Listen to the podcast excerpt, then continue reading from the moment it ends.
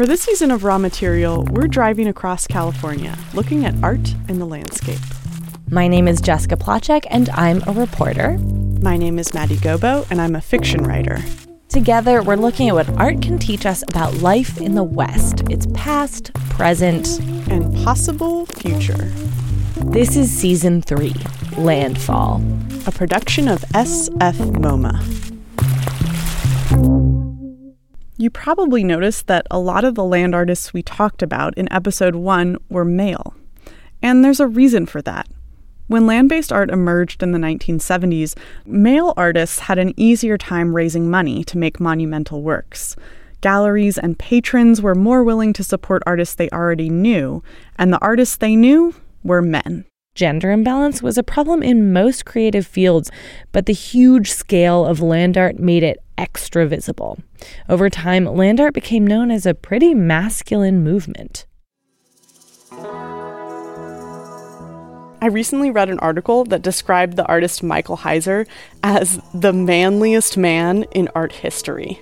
Here's an example of one really macho piece he made double negative. It's an earthwork where he blasted two trenches spanning a quarter of a mile into the top of a mesa. While it definitely did challenge some of the conventions about art and even architecture at the time, it was also really destructive. Like, he's pretty much destroying a mountain. Although the men got most of the glory, women played an undeniable role in land art. Like Nancy Holt, in the summer of 1968, Nancy Holt visited the Western Desert for the first time. She said, I got off the plane in Las Vegas. The airport was out in the desert, and I remember feeling that my inner world and the outer world were one. It was very powerful. I just felt connected to the place, as if the desert had been within me right along. Her piece, Sun Tunnels, is iconic in the land art movement. It's four huge concrete tubes arranged in an X shape in the middle of the Utah desert. The tubes are perforated in such a way that when the sun passes over, you can see different constellations projected inside the tubes. When she finished building her sun tunnels, Holt stayed there for several days, recording the effects of light. She wrote, I would watch sunrises and sunsets and the stars at night. When you're alone in the desert, you're ageless, timeless.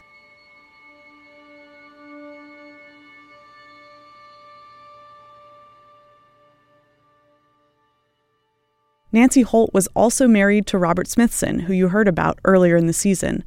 They were the ultimate land art power couple. Far beyond erecting structures and blasting holes, there were women who wanted to pioneer a totally new vision of land art, rooted in feminism and ecological consciousness. Enter Judy Chicago.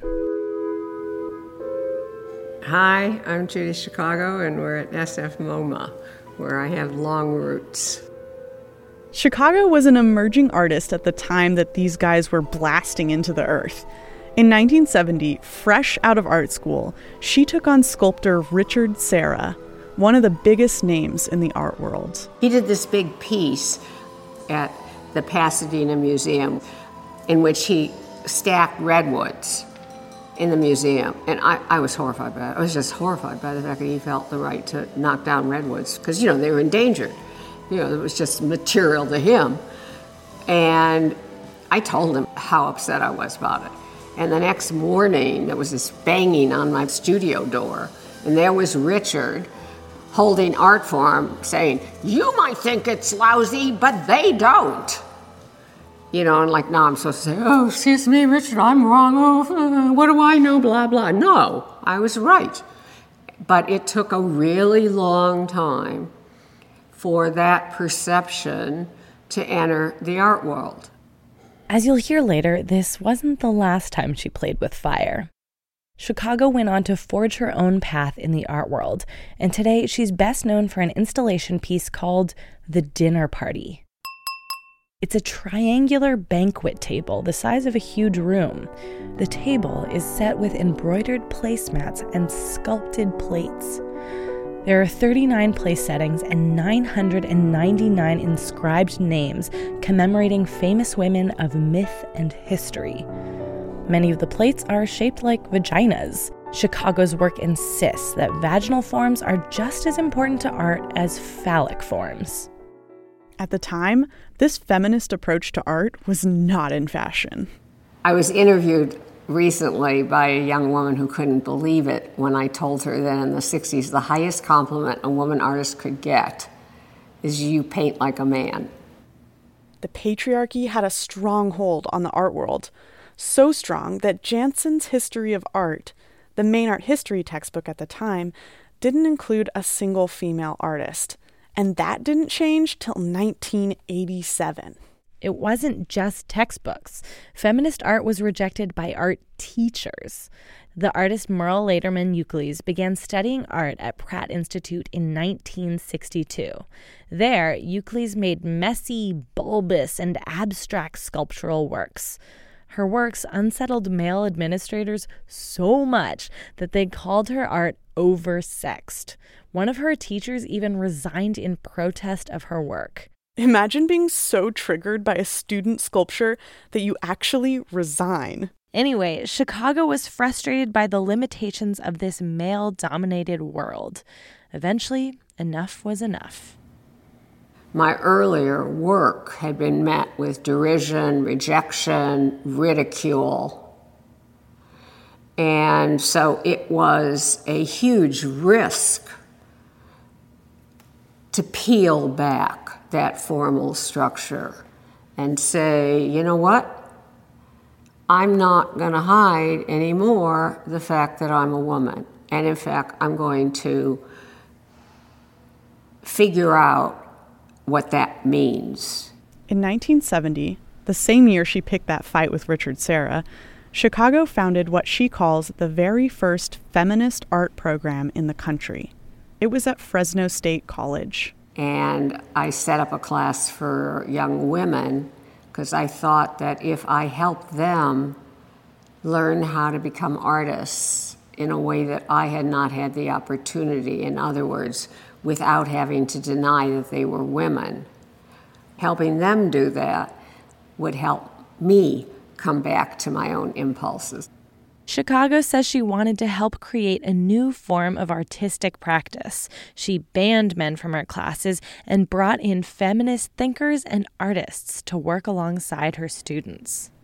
I remember I invited a prominent feminist theorist to come to visit the studio and speak at the school. And so we all went to the airport to meet her.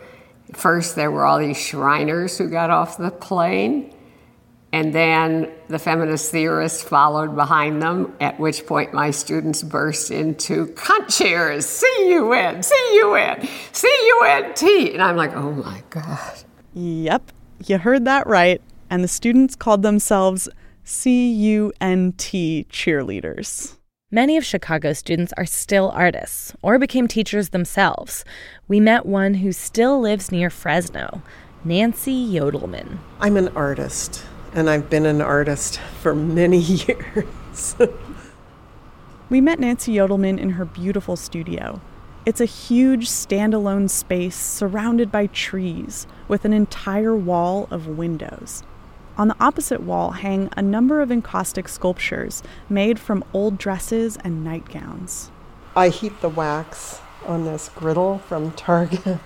Her studio has a shy cat and bulbous fish in a noisy fish tank. She works atop long tables, and under each workspace are boxes brimming with jewels, colors, and wax. There's pearls, toe shoes, Barbies, jewelry, padded hangers, all those things you'd think would be kind of cute and pretty, but they're really kind of ugly. And I like that. Youdelman credits a lot of her artistic development to the classes she took with Judy Chicago. Judy was unlike anyone I had ever met because she was very blunt. She knew exactly what she wanted and she would say it. And I was intrigued with it. The very first time I met her, she asked me if I wanted to be a professional artist. And I said, I already am an artist. And she said, No, you're not. and I, I didn't get mad or upset. I thought, I want to be around this person because nobody talks like that. Nobody says what they think. Youdelman says she's maintained close ties with her old classmates. The community they built allowed them to accomplish things that would have been impossible to do alone. And today, if we get together as a group, it's almost like these comrades who have fought battles together. It's like uh, time just sort of drops away, and there's this incredible bond. When Chicago left Fresno to teach at Cal Arts, Nancy Youdelman followed and enrolled in a performance art class that culminated in a full day of activities. It was a whole day of performance where we drove in cars down this Route 126, which is a little north of Cal Arts, all the way to Ventura, and we did pieces all along the way. And at some point, Judy did something with yellow flares, smoke flares, and eggs. All these eggs were placed, and people were nailing Kotexes up to telephone poles and and then my piece, I waited till we were at Ventura. I had all this silk and I completely wrapped my body with it and walked into the ocean till I disappeared.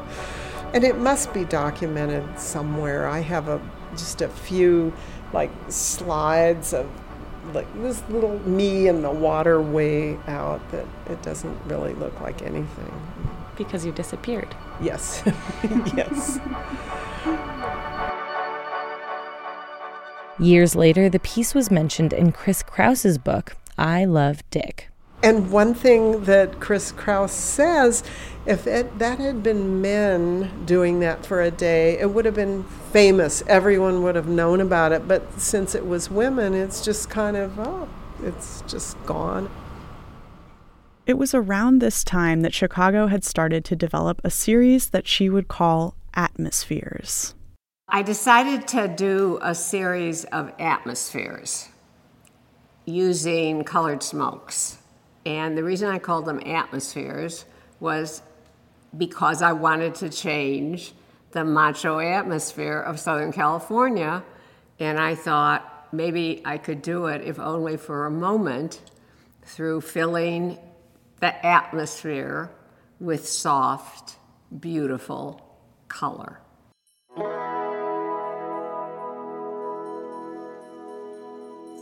So I started out, me and another woman, I rented smoke guns, and it was one of those artist organized events in the park in Pasadena, and we walked around with the smoke guns making this huge pile of white smoke, and all these kids followed us, and it was like being the Pied Pipers. Anyway, so then I started wanting to do more, and I got interested actually in mixing color in the air.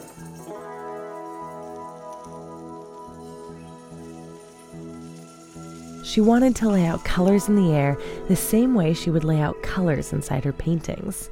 The smokes bloomed in the landscape, and colored clouds flowed over mountains and rivers before they were blown away, leaving no trace. Chicago began inviting friends and even students to participate. Nancy Youdelman volunteered, along with a handful of others. And one early summer morning, Chicago picked them up in Los Angeles with a box of donuts and drove them all out east, out into the desert to perform the piece. Judy had very clear plans on what she wanted to do. I was painted red with acrylic paint and had either a wig or long hair, and she had me walking from a distance up near the camera with my arms straight up, holding in each arm a red smoke flare. The way it billows, it's just kind of like clouds, but a life of its own. I felt very connected, like the smoke was coming out of my arms. But I also remember the sand was hot. It was the middle of the day, and I didn't have shoes on. Oh yes, I was naked, of course. We yes, we had to be to be painted. And Chris Rush, Judy painted her yellow. Judy also painted her hair, and it was with acrylic paint, so she was completely painted yellow. And she danced, and there were yellow flare, smoke flares. But I remember that really well because she it was really hot. Chris was dancing, and it was this wild dance. But after a little bit, she got really sick and started vomiting. from I think a combination of the heat, the activity and maybe being completely covered with acrylic paint. But for me it was it was exciting to be part of something. Though she aimed to feminize the atmosphere with her smoke, Chicago first had to deal with the very male world of pyrotechnics. There were no female pyrotechnicians at that time in California and the the way you got a license was by apprenticing to a fireworks company, which I was doing, and the head of the fireworks com- company was sexually harassing me. And again, it was a time where you don't talk about that. I couldn't file a complaint. There was nothing to do but get away from him. Nevertheless, Chicago persisted. She went on to make similar pieces, eventually working with the vapor from dry ice. She took these performances to urban settings where the smokes covered the built environment. It hid and softened what she saw as very male architecture. And she's still working with fireworks. Most recently, she created pyrotechnic shows with flares that formed the image of a giant butterfly.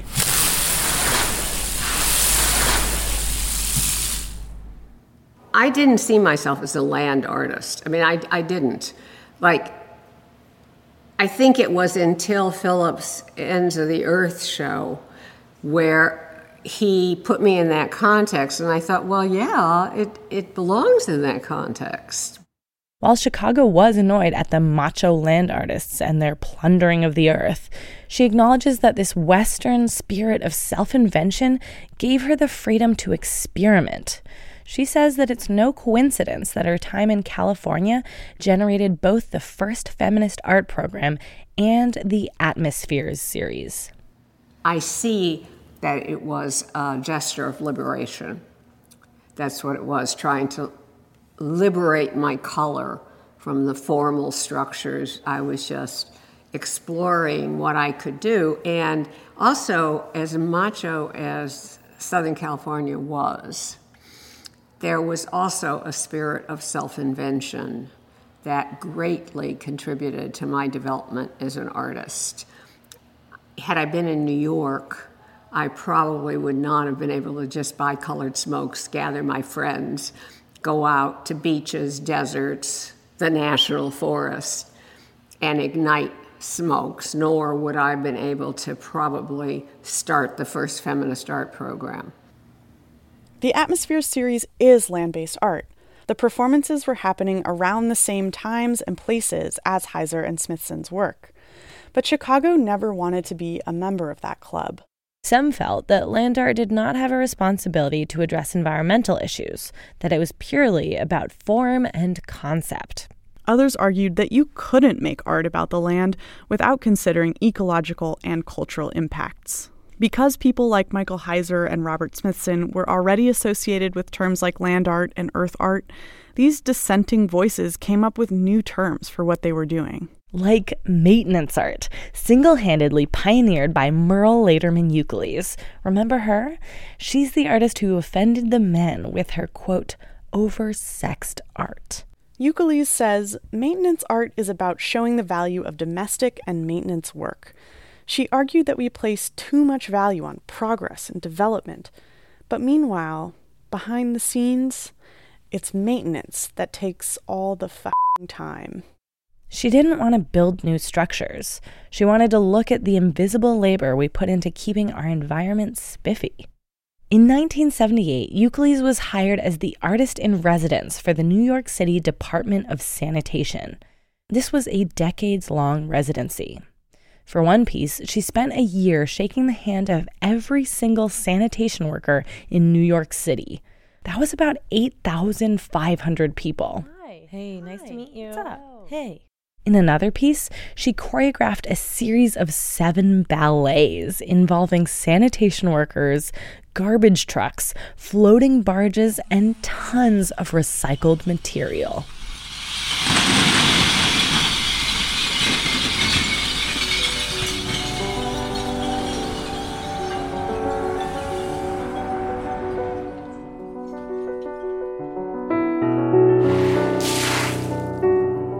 Ukeles wrote, Garbage is the ultimate mixed media. Rather than cutting down redwoods or blasting through mountains, she just reframed what was already there.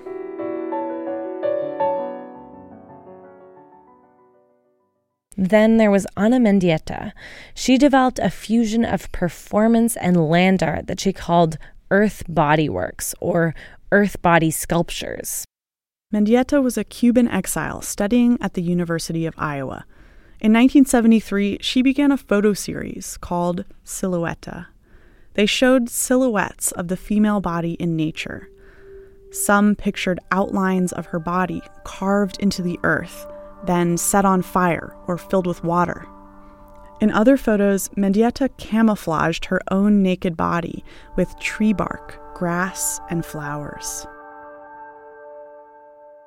Mendieta said this series was a return to the maternal source. Her earth body sculptures make the body into an extension of nature, and nature into an extension of the body.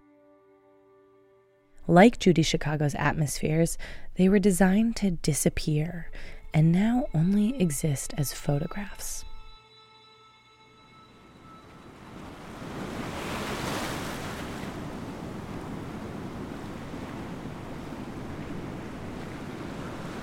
Hi, Maddie and I are at a beach south of San Francisco. It's a beautiful November day just after it rained all week, so the air is fresh. And in honor of Judy Chicago and all these other powerful women artists, Jess and I are going to set up our own smoke bombs. We have two pink ones and two blue ones, and to be honest, they were baby announcement smoke bombs. Yeah, like the the gender reveal announcement smoke bombs, so they're colored depending on the sex of the child. Okay, shall we do this thing? yeah, let's do it. Ready? Ready.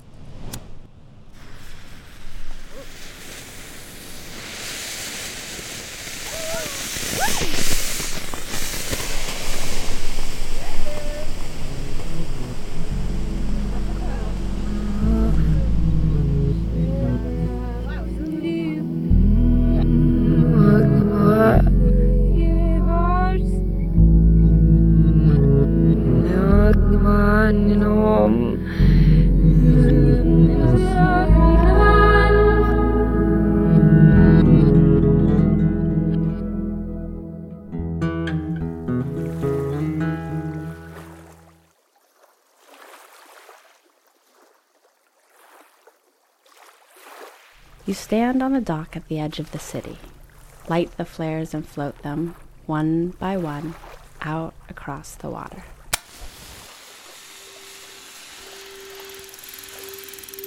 Kids on bicycles stop to ask, What's on fire?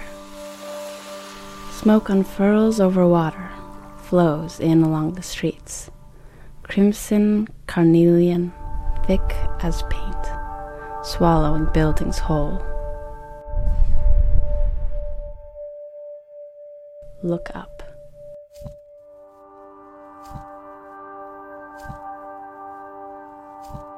A flock of snow geese glides from plume to plume.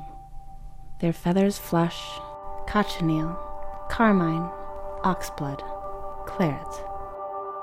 On the other side, they're pale again. But you know, you saw. The smoke will rise and the city will return, so don't miss your chance.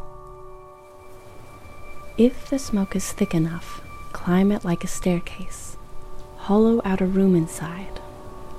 Draw smoke over your body like a blanket.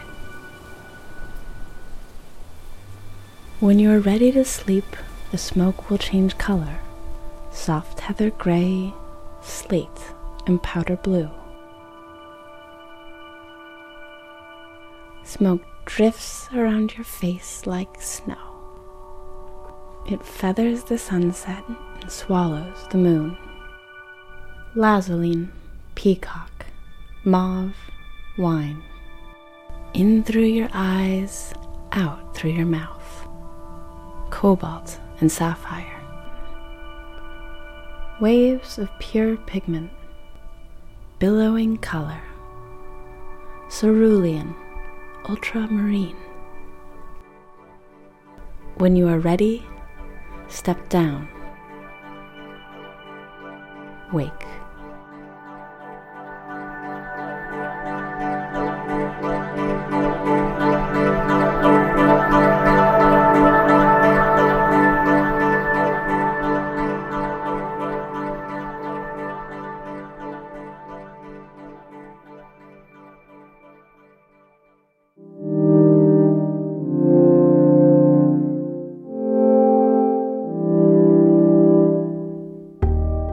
That's it for episode three. I'm Maddie Gobo. And I'm Jessica Placzek. For pictures of what we've been talking about, follow us on Instagram at Raw Material Podcast. The music you heard before the fiction piece was by Bella Porter. The classical music was by Peter Rudenko. Everything else was composed by Ellery Kramer, and our voice actor was Meredith Groves. We're taking a long holiday break and we'll be back in January. To keep your ears busy until then, you should check out the other podcast I work on, Bay Curious. Coming up, you'll learn about those colorful ponds in the San Francisco Bay and what's going to happen with pot legalization. And if you liked hearing about powerful ladies this episode, you should check out Inflection Point. It's hosted by Lauren Schiller. Coming up, she's talking to Bonnie Simi. Simi has accomplished most of her childhood goals among them becoming a TV commentator, a pilot, and an Olympian. Hear how she did it on Inflection Point. That's it for this week. Thanks for listening. Raw Material is a production of SF MoMA. You know, when you walk around New York City, nobody goes around saying, Oh, look at that, it's a phallus, it's a phallus, it's a phallus, it's a phallus, oh, look at that phallus, it's got a pointed top. Nobody says that.